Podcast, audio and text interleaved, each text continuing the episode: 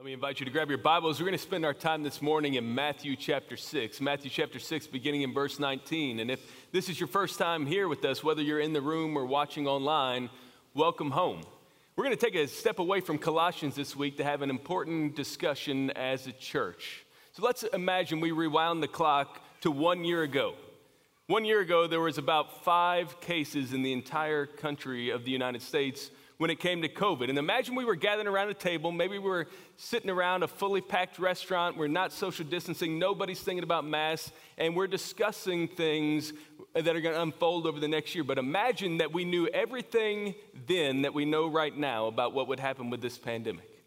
The number of people infected, the number who would lose their lives, the economic turmoil it would create, the many months that we wouldn't be able to gather as a church, the fact that we wouldn't all be ready to come back, the fact that there's really no end in sight to when this thing will finally finish and things will get back to normal. If we were sitting there at the table and we knew everything then that we know now, think about this question. If we knew all that, how do you think that would affect our budget as a church? How do you think that would affect the percent of giving that we would have as a congregation to have all of this transpire over the course of the year? Well, this is a conversation I've been having with our staff over the last couple of weeks, as well as our personnel committee, our finance committee, our deacons. And when we've discussed this hypothetical scenario, the consistent, most common responses that I've heard from people is they'd expect a decline in giving somewhere between 20 and 30%. Well, what we've noticed over the past few months, if we looked at these quarters of giving, comparing them to the year before, is that our church has actually seen anywhere between a decrease in 9% and 17% over that time. So granted, that's way better than we probably would have projected as we were gathering together a year ago, but it's still a significant reality for us. And it's something that when I shared this first with our team after we saw our year-end giving numbers and walked them through it, that I made clear to them, this is not your fault. We have a generous church. You can't have the kind of history we have as a congregation. You can't have the facilities we have. You can't do the type of ministry that we do without generous people investing for the sake of the kingdom of God right here. And I love our team. They are responsible. They're frugal. But all of these realities are met with a once-in-a-century pandemic that has upended everyone. And in fact, we're not alone as a church feeling the financial effects of this. You'll notice a few slides on the screens as I work our way through it. What we found as we look around the country is that 41% of churches have seen some sort of decline in giving. That includes 26% of them that have seen 10% or more of a decrease in giving. In addition to that, we also have seen churches, 48% of them say that the economy has negatively impacted them in some way. And perhaps most alarming, 1 out of every 5 churches is concerned they might not even be able to keep their doors open within the next 18 months because of some of these financial shortfalls. So how are churches addressing it? Well, you'll see that about 65% of them have received PPP loans, just like the one we did that's been now fully forgiven for us here at Central. And as they're making plans for their budget, 48% of them are projecting a flat budget, while 52% of them are projecting a decrease. And this isn't just affecting churches around the country, it's also affecting other churches right here in the Brazos Valley. I've talked to other pastors who are seeing giving declines in our area of 10% or more, but I want you to understand something. What we're dealing with as a church when it comes to our financial situation is not just a simple problem, but a compound problem. Yes, the simple reality is that COVID has upended the economy in ways that have led to a decline in giving. But if you were to look back over the last decade in our church's giving, what you would find is that 9 of the last 11 years, we have budgeted anticipating more income, more giving than we've actually received. Now, that's not bad. That's not a problem. That's entirely normal in the church and the nonprofit space. But what the reality is that makes us uniquely vulnerable when a situation like this occurs. So what are we seeing in the pattern of our giving? You're going to notice a chart up on the screen that compares last year's giving to this year's giving. And it just gives you a window of the trajectory of where we've come from and where we see ourselves going. Our budget for this year is right at about $6 million in anticipated giving. But with the giving that we've seen so far in the first 4 months of the fiscal year and the trends that we're seeing in decline in giving, what we're currently projecting is that we will see something between $4.7 and $5.1 million actually come in this year unless the Lord changes the heart of his people. So what have we been doing about that as a team? As we've met over the last few weeks, we've gone through our budget. We've asked ourselves the question, how might we make adjustments that would narrow some of that gap? And so some of the things that we've done, you'll see on the screen, is we've been able to combine together some projected cuts over the rest of this fiscal year that we believe will save us $600,000. That will include things like leaving unfilled positions unfilled and reducing the amount of money that we're paying on our loan debt, but still paying the note that we're paying. It means making cuts in some of our ministry areas, but doing all this in a way that doesn't require us to sacrifice the mission and the ministry that God has called us to here as a congregation. But here's the reality. Even with that $600,000 of savings, if you're looking at anywhere between 4.7 and 5.1 in giving, that means that we have a gap to close between $250,000 and $650,000 as a congregation. Now, some of our church staff have been in other churches that when they've hit financial distress, they've withheld that information from the congregation. They've kept it quiet. They've gone and made the hard decisions about making personnel cuts or other things and didn't tell the church about it until it was too late, until those decisions were made. And once the congregation became aware of the need, they responded with giving that might have reshaped the decisions that that church chose to make. We don't want to make that mistake here. So I'm coming to you this morning to be open, transparent, honest about where we sit financially so that you can see it, so that as we come to this text, we can hear God's heart for our finances and that we can pray through how we might respond.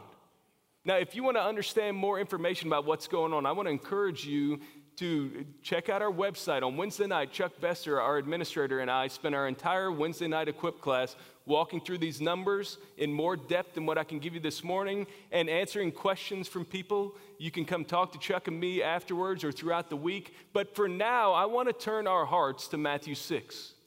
And I want us to see the way that Jesus speaks about our finances. And as we turn there, I want you to know, if you're a guest with us today, we're not a church that always talks about money, but you know what we are? We're a family, and families sometimes have to have complicated conversations. We see in Scripture that Jesus talks about money all the time because he knows it's a window into our heart. In fact, nearly 40% of his parables have some reference to money. There are over 250 verses in just the Gospels that discuss the subject of money. If the church is unwilling to talk about finances, we're probably the only place that's unwilling to do so. So notice the way that Jesus speaks to us about our money this morning, beginning in Matthew chapter 6 and verse 19. Do not lay up for yourselves treasures on earth where moth and rust destroy, and where thieves break in and steal. But lay up for yourselves treasures in heaven, where neither moth nor rust destroys, and where thieves do not break in and steal. For where your treasure is, there your heart will be also. The eye is the lamp of the body, so if your eye is healthy, your whole body will be full of light. But if your eye is bad, your whole body will be full of darkness. If then the light in you is darkness, how great is the darkness? No one can serve two masters, for either he will hate the one and love the other, or he will be devoted to the one and despise the other. You cannot serve God and money. Let's pray together. Father, as we come to you in this moment, we're asking that you would reshape our hearts, that our lives would not be marked by the clenched fists of covetousness, but instead with the open hands of generosity. And we ask these things in Jesus' name. Amen. So let's think about what's happening here. Jesus is speaking. This is what's known as the Sermon on the Mount. He is giving some of his most extended instruction to his disciples. And at the center of this message, what does he devote the most time to of everything he addresses? He speaks to money. He talks about finances. And why is that? It's because it reveals important things about us. And as we work our way through the text this morning, what we're going to find is that Jesus is going to show us that money reveals three important things about us. And notice the first one right here in the passage that we've already read. What Jesus will show us first is that your money reveals your heart. Your money reveals your heart. And so as he works his way through this section, he prompts us with three questions that can help us diagnose our hearts when it comes to money. And you'll see the first one back in verses 19 through 21 when he's prompting us with the question, where is your treasure? So he gives us two options. He says your treasure is either on earth or in heaven. And the reason he tells us in verses 19 and 20 that we shouldn't put our treasure on earth is that it won't last. He says where moth and rust destroy. And he says it is often under threat. It's where thieves break in and steal. But instead he tells us to put our treasure in heaven. Why? Because it will last forever and it cannot be destroyed. Jesus is showing us that the location of our treasure reveals the motivation of our hearts. That's why back in verse 21, he tells us, for where your treasure is, your heart will be also. One of the best windows you can get into somebody's heart for God is to study their bank account, because where you put your money shapes where you put your heart. But there's another question here in verses 22 and 23 when Jesus asks us, where are you setting your eyes? He begins to speak about the eyes, how they are a lamp to the body, and he contrasts those that are bright in light with those that are in darkness. And he reminds us of this reality that where you set your eyes shapes where you set your heart. And where you set your heart shapes where you set your money. And the question that each of us wrestle with is, where do we set our eyes? Do we set our eyes on our circumstances or on our Savior? I want you to understand where we're setting our eyes as a church. When you give to us financially, it supports the ministries that we carry out. Just yesterday, we had over 600 kids playing Central Sports basketball in the FLC. And I heard the story this week about one of those children, a girl who's playing on a third grade team, who during the devotional in her team's practice a couple of weeks ago, the coach talked about the gospel, and it led her to go home and start asking questions of her parents. And through those conversations with her parents, God used that to open her eyes to her need of a Savior. And because of a seed planted right there in that gym, on one of the weekday nights a few weeks ago, God has welcomed a new child into his kingdom. Isn't that amazing? That's where we set our eyes here. Jesus is questioning us, where are we setting our eyes when it comes to his provision in our life? And it brings us to this third question that you'll see there at the end of this section in verse 24 when he asks us, who is your master? Jesus tells us no one can serve two masters, for either he will hate the one and love the other, or he will be devoted to the one and despise the other. You cannot serve both God and money. Maybe you remember this show that's been out for some time known as Hoarders. You watch this show and it takes you into the homes of people that just can't give up their possessions. It's surrounded by all sorts of things. They might have lots of animals, or they might keep lots of Christmas decorations, or they might just have tons of trash that's all over the place. You see it, and for many of us, we can look at it and say, how could someone get to that point in their life? Can't they see that they don't need what they're keeping? Can't they see that what they have is actually holding them back from what they need? But what Jesus is putting in front of us this morning is that there's the same kind of danger in each one of our hearts when it comes to finances. That we can cling, we can hold on to, we can keep, we can take those things for ourselves, and what happens is money becomes our master. It's what guides and governs our lives instead of the gospel of Jesus Christ. Now, Jesus is warning about the danger that we might spend money we don't have, to buy things we don't need, to impress people we don't know. That's the danger of making money your master. But he tells us we cannot serve both God and money. This imagery there in the original language would bring things from the slave trade, that we have a master and no slave can have two masters. There can only be one. And when it comes to finances, the Bible is crystal clear that God desires to be our master. That's why when you look through the sweep of Scripture and you see the pattern for giving that's laid out there all the way back into the Old Testament, you see from even the book of Genesis this pattern of setting aside a tithe as an offering to the Lord. That the first 10% of everything we receive is to be wholly devoted to God, our first and our best. And when you move into the New Testament, you see no rejection of that principle. Instead, when you watch the early church, like in the book of Acts, what you find is them being even more generous than that, giving to God for the sake of others and for the sake of his mission. That is the pattern of the one for whom God is their master. So why is it? How could it be that when you look at the national averages of those who give in churches, it averages out to about 2 to 3% of their income?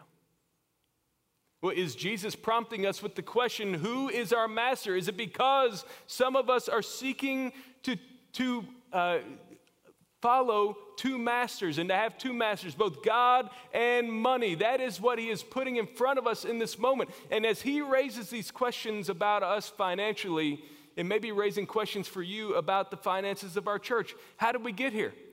Well, this wasn't like what happened to GameStop this week with this sudden up and down in their stock prices. This was an ongoing, steady decline in giving.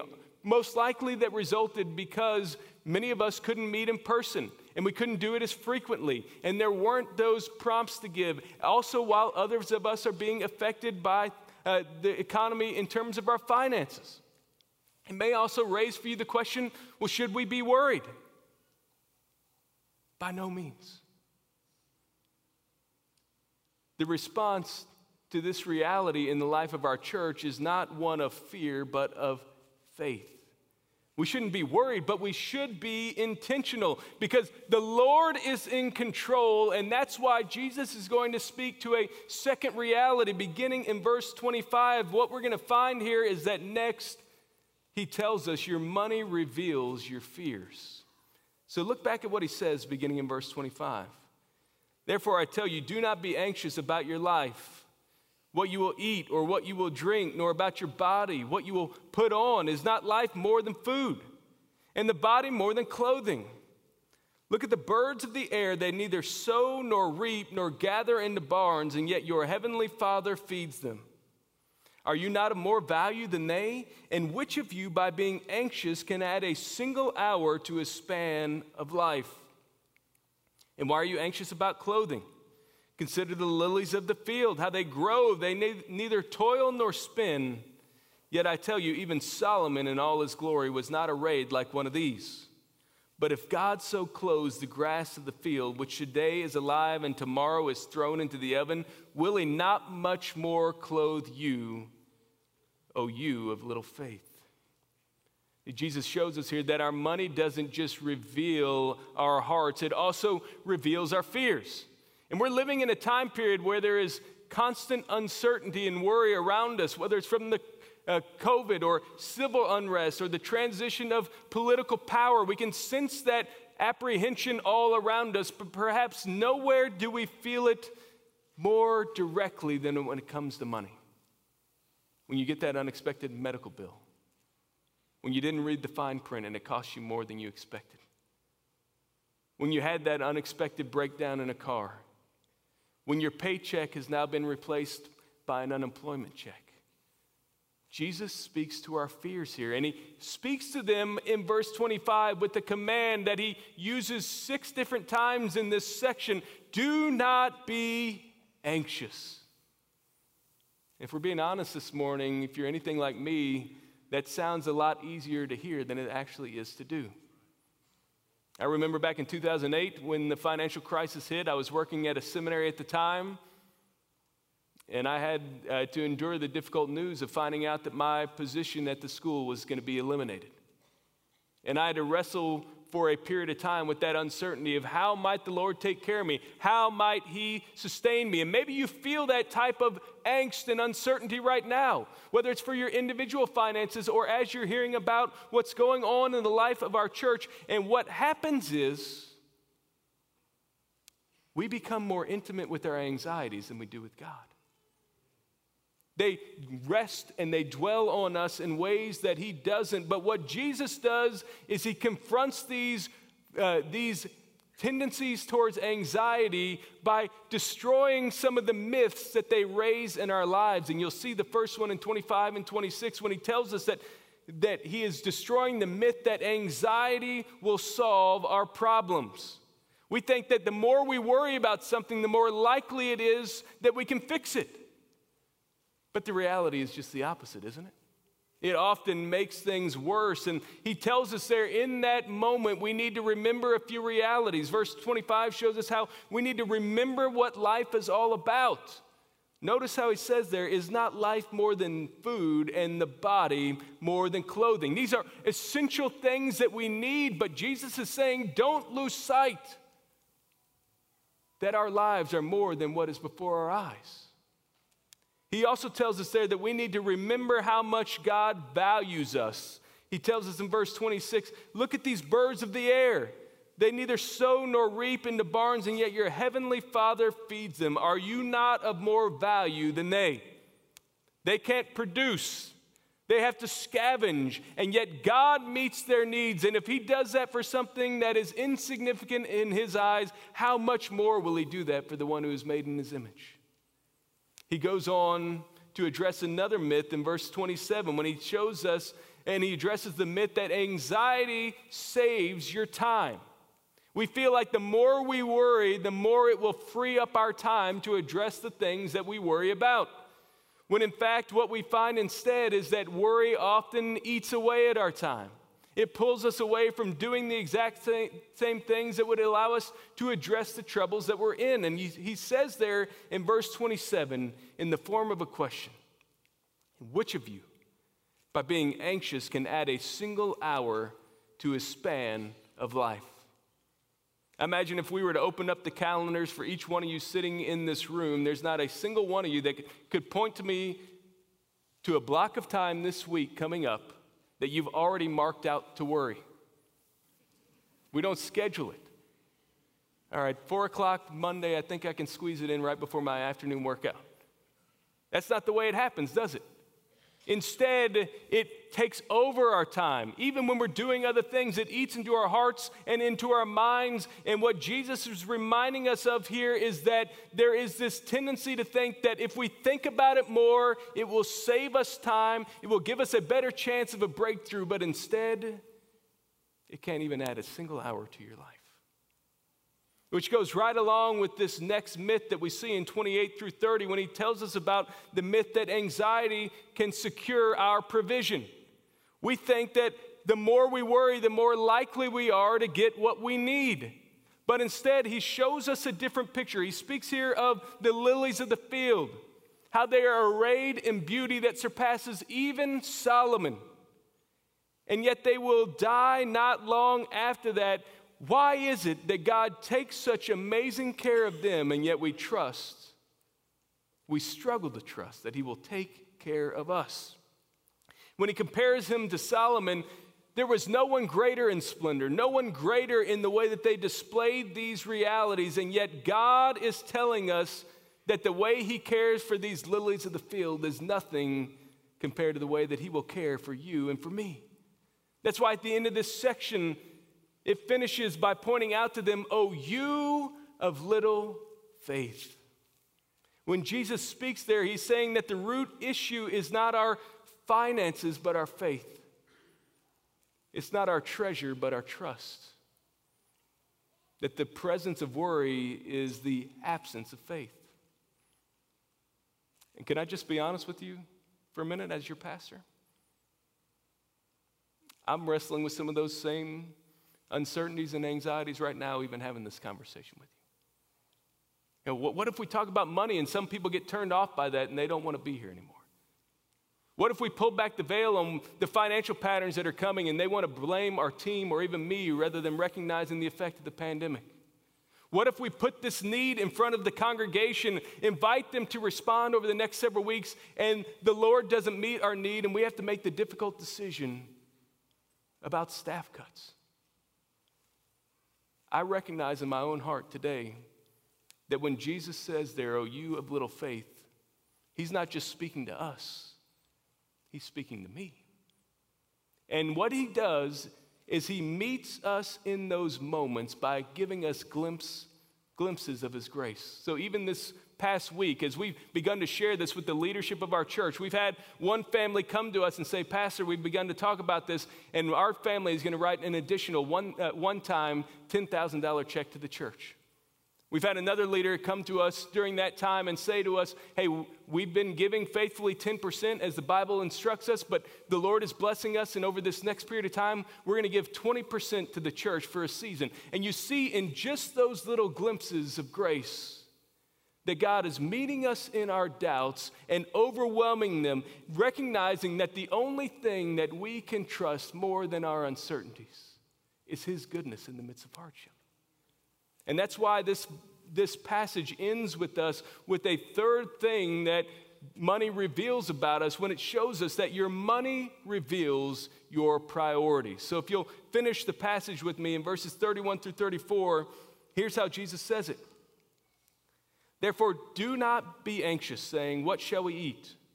Or what shall we drink? Or what shall we wear?' For the Gentiles seek after these things, and your heavenly Father knows that you need them all. But seek first the kingdom of God and his righteousness, and all these things will be added to you. Therefore, do not be anxious about tomorrow, for tomorrow will be anxious for itself. Sufficient for the day is its own troubles." So in this passage, Jesus is showing us that money reveals our heart. It reveals our fears, but it also reveals our priorities.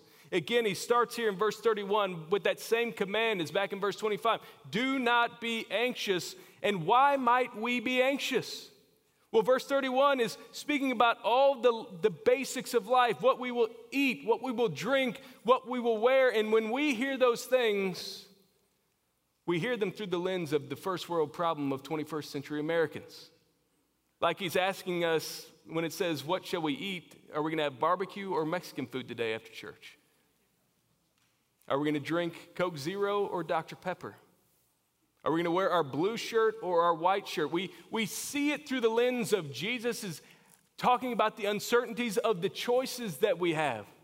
But what's actually occurring in this text is that when Jesus speaks these questions, he's not talking about choices. He's talking about if there will be anything to eat or drink or to put on at all.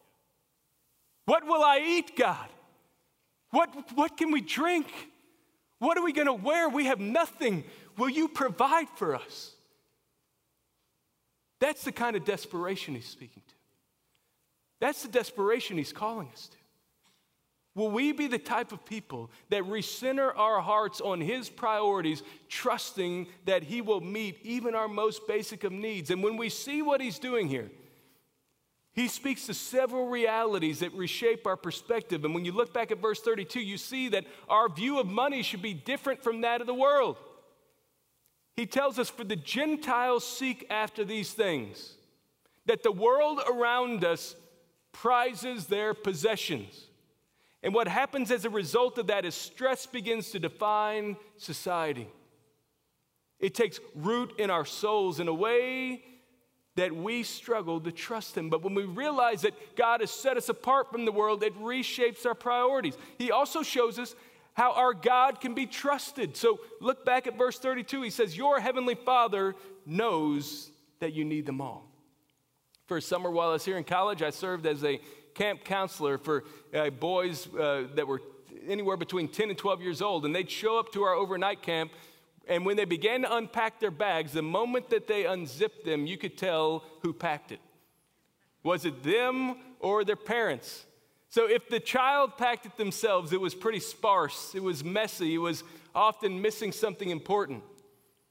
But if a sweet-loving mom packed it for them, she had the whole checklist out. It had everything that they needed. It was precisely put away. It even had things they didn't realize that they needed at the moment, but were just what it required to make it through the week. Notice the way that Jesus speaks about how God provides for us here.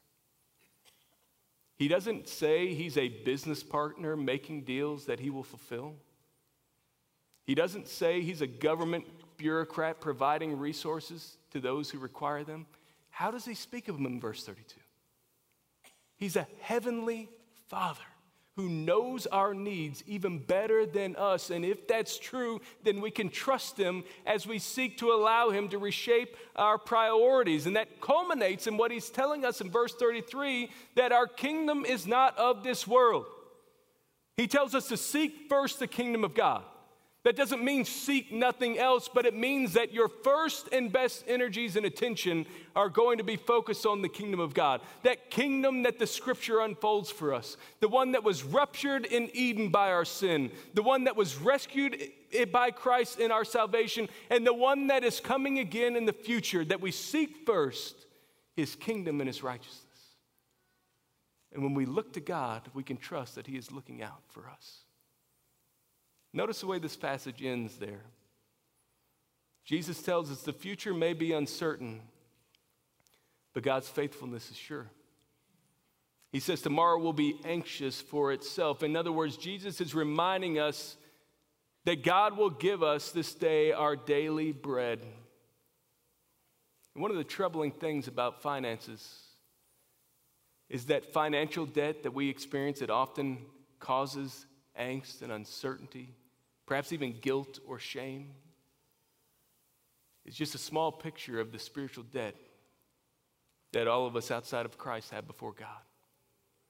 The Bible teaches us that the wages of sin is death, that each one of us deserves his judgment, and that angst and fear and anxiety that we feel about finances in this world pales in comparison to what we should feel before a God that we have sinned against. But in his love, God has given us his greatest treasure. He has sent his one and only Son from heaven to make a way for you and me, to offer that spiritual redemption, to pay the penalty for our sins so that we might experience the true riches of salvation. And when we recognize that central family, we need to ask ourselves the question, where do we go from here? You know, I've seen these televangelists that are out there, and they offer these prayer cloths for sale. And I was thinking with COVID, maybe what we need to do is get some prayer masks together. COVID protection and spiritual protection all in one for one low donation to the church. What do you think?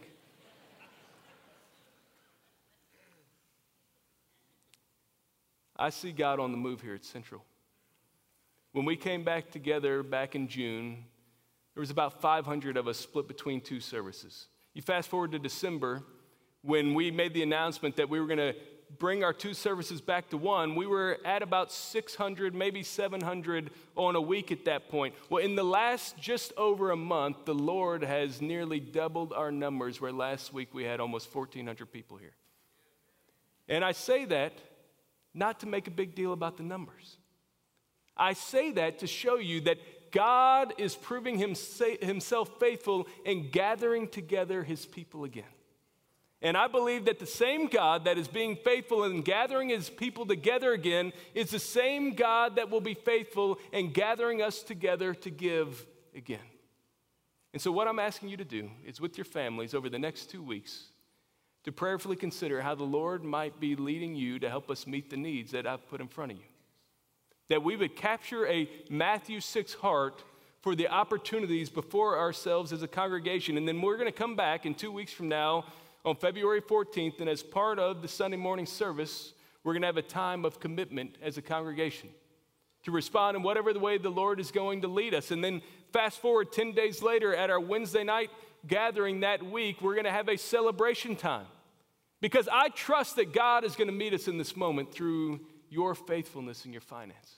And we want to celebrate what he's going to do in this period of time beginning on February 24th. There was a college student that went to an ATM to pull out some money a few years back, and when he pulled out the money, he didn't realize that he was going to hit the jackpot, because one of these $20 bills that he received is what's known as an error banknote. It had a mistake on it. So if you pull out your $20 bill from your billfold, you'll notice that it's normal, every one you see. But each one of these, there's paper that this ink is printed upon. And on one of the dollar bills that he received, the paper had a sticker on it. If you go to the grocery store and you get some bananas, it might have a sticker on there from Del Monte bananas.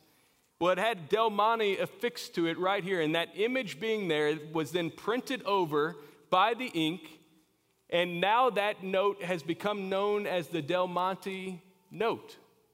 He took that $20 and put it on eBay a few months later, back in 2004, and sold it for $10,000. Then a couple years later, in 2006, the person that had it then sold it for $25,000. And the Del Monte note is now back in the news again this month because it just sold at auction as the most valuable currency ever purchased at auction for $396,000.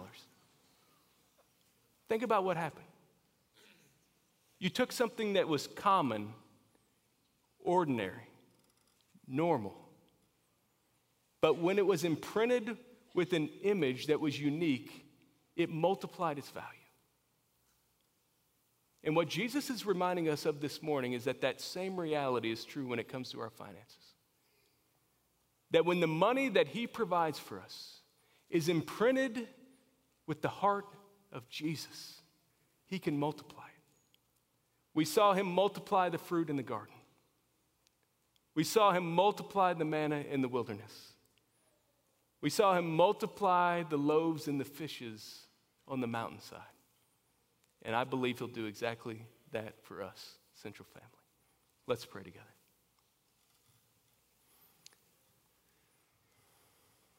Father, we're coming to you with open hands, praying that in this moment that you would unite and not divide us, that you would focus and not distract us, that you would fuel us with a confidence in your goodness and your provision, and a hope that our best days are yet ahead. Lord, we see you at work all around us.